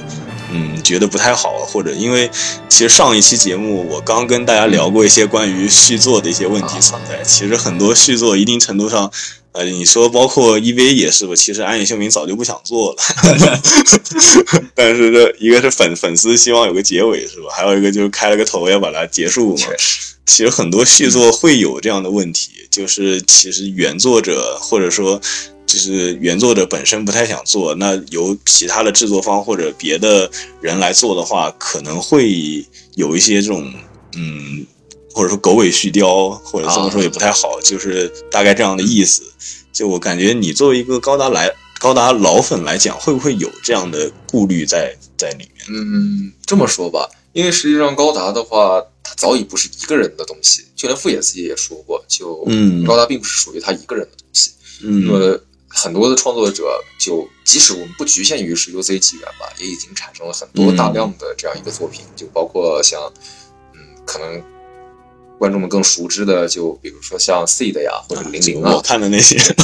或者铁血啊，或者甚至包括平成的那平成三杰嘛，就 TWX 啊，嗯，然后还有像那个最具有人文关怀气息的一部《道 A》这样的一些很很有意思的作品。嗯，所以我个人认为的话，我并不是呃很关注他到底是不是富野继续梦的，因为就包括富野他自身吧，他其实嗯。关于 UC 的话，原本是希望在逆下就完结的，但是后来也看到，还是由他自己亲自，包括他亲自执笔的呃《闪光的哈萨维》，嗯，然后也投入了一定精力去进行指导的 F 九一，还有他虽然说是半被制制片方逼着做的 V，呃，当然 V V 高达也变成了大家脍炙人口的所谓的子宫像动画，呃，一一张经典的那个图片，这是我妈妈搭的接 P 机，呃，所以说是实际上。就即使是富野自己的作品，就包括微高达吧，它其实也还是有一些嗯，并不是非常理想的地方在。然后，但是也可以看到，就即使不是富野自己的作品，就比如说像长谷川去画的这样一个呃接续 F 九一之后的故事，嗯，那么海盗高达的话，它在整个剧情的设计、机械的这样一个设定，都是可以说是非常的剧情合理，但是机设却又非常的异想天开啊。那么这也是非常有意思的作品，而个人看下来之后也觉得观感是非常理想的，是值得可以进一步推推广，或者说是那个可能有有希望的话，能够作为做动画化这样的一些一些作品。所以说是我个人理解下来的话，即使他不是富野做的，即使他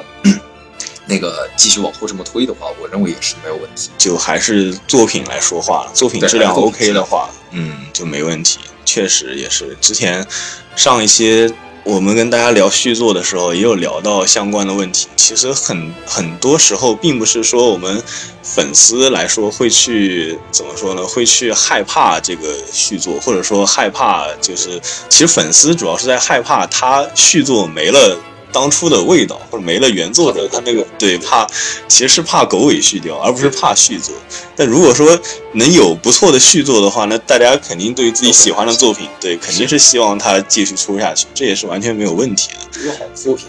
大家还是会希望它能够，就怎么说呢？可以说是源远流长吧。嗯，所以说《闪光的哈萨维》算是开了一个好头。对，我觉得是至少给这一个企划，或者说给这一系列的作品。还是有那么一个让人感觉能够，嗯，起死回生的这样一个味道。嗯，然后而且之后应该也是两部已经预定了，对，总共是三部嘛。第二部的这个副标题也是也 出来了，可以。继第一部的副标题闪光之后，第二部的副标题现在还只给出了它的一个片假名的这样一个写法，嗯，也就是 Song of Blight。嗯，Song of Blight 的话，某种意义上可以说是一个双关吧。一来的话，它可以是 Sun of Bright，那么也就是明亮的太阳。嗯，也许是正如同闪光嘛，它就像是指引前路的这样一道。但其实好像那里又有点怪怪的。但另一方面的话，也许又是要点名 Sun of Bright，那么就是布莱特的孩子。嗯，那么因为哈萨维的话，他是那位 UC 系列有屈指可数的名剑长布莱特维亚的。孩子，那么实际上，他与他父亲之间也还是有非常有意思的一些关系的，所以说这这个副标题还是很有意思的一件事。所以说，可能后续第二部会讲一些哈萨维之前身世的一些故事了。可能不太会，因为如果按小说第二部的话，第二部其实更多的地方是集中在对于 Gigi 的这样一个描述啊，也就 Gigi 到香港之后的一些事情。还有还是接着这个剧情往后走，对，还有包括哈萨维他们后续那个前往澳大利亚内陆的这样一个奥恩贝利进行侦查和一些其他作战行动。那么实际上在这一块的话，嗯，但是很很有意思的一件事是，呃，记得在第二部副标题发表的时候，监督访谈之中有提到第二部的原创剧情会居多一些。那么这一块我认为可能也是一个值得关注的地方。那他。这个原创是不是可能会为结尾 做一些考虑来做原创呢？对，因为闪光的哈萨维如果读作读过原作，或者说是接触过游戏的那个听众，那么可能大家都会知道这一部作品本身的话，它其实虽然这最后又有点剧透了吧，嗯，就它这一部作品本质上并不是一个 happy end 的，嗯，那么在这一块的话，是否会接着，呃，就是。整个三部剧场版的制作在结尾上会不会有大的一个变动，还是说是也许会维持原作的这样一个嗯最终的大结局的话，嗯我认为还是可能还需要听后续的消息这件事。嗯，这个就得等出来之后才知道了。但是我个人个人感觉啊，其实我个人感觉，因为我其实就平时跟你聊嘛，我其实也知道结尾了。我感觉我看了第一部之后，我觉得应该是会保留结尾，因为我觉得他第一部有蛮明显的，就是嗯，体现哈萨维这样的一个性格，就是会导致他最后这样的结局。我觉得制作组应该是有这么一个就是塑造在里面。他往这个我在我我感觉制作组在往这个方向去塑造，嗯，但是最后也不知道吧，看他之后的都不好说呃，对只要，都不好说。但只要制作人员名单里没有出现，没有出现福井晴明，没有出现钢铁魔力，没有出现长井同学，我觉得总体来说还是还是还是有保障，至少不会再出现第二个希望之花吧。好，那其实今天我们聊的也差不多了。嗯今天呢是带大家，我们是从两个不同的角度吧，聊了一下《闪光的哈萨维》这个剧场版，然后聊了聊剧场版动画本身，然后也聊了聊里面的一些人物，包括一些背景故事。嗯，我觉得总体上来讲还是很推荐大家去看这部剧场版，不管是作为一个粉丝，还是从我这种路人的角度来讲，都是一部制作非常精良、整体质量很高的一部剧场版。嗯，那么剧场版、原作小说和佐罗莫版本的朗读剧也是强烈推荐。如果有兴趣的听众，请务必要去阅读原文和听一听他的广朗读剧版本，真的会可以可以发现更多的一些有意思的细节刻画，以及和剧场版不同的一些描述。好，那么今天我们这期节目就到这儿差不多了。呃，我是主播薄荷，然后我们下一期节目再见吧，拜拜。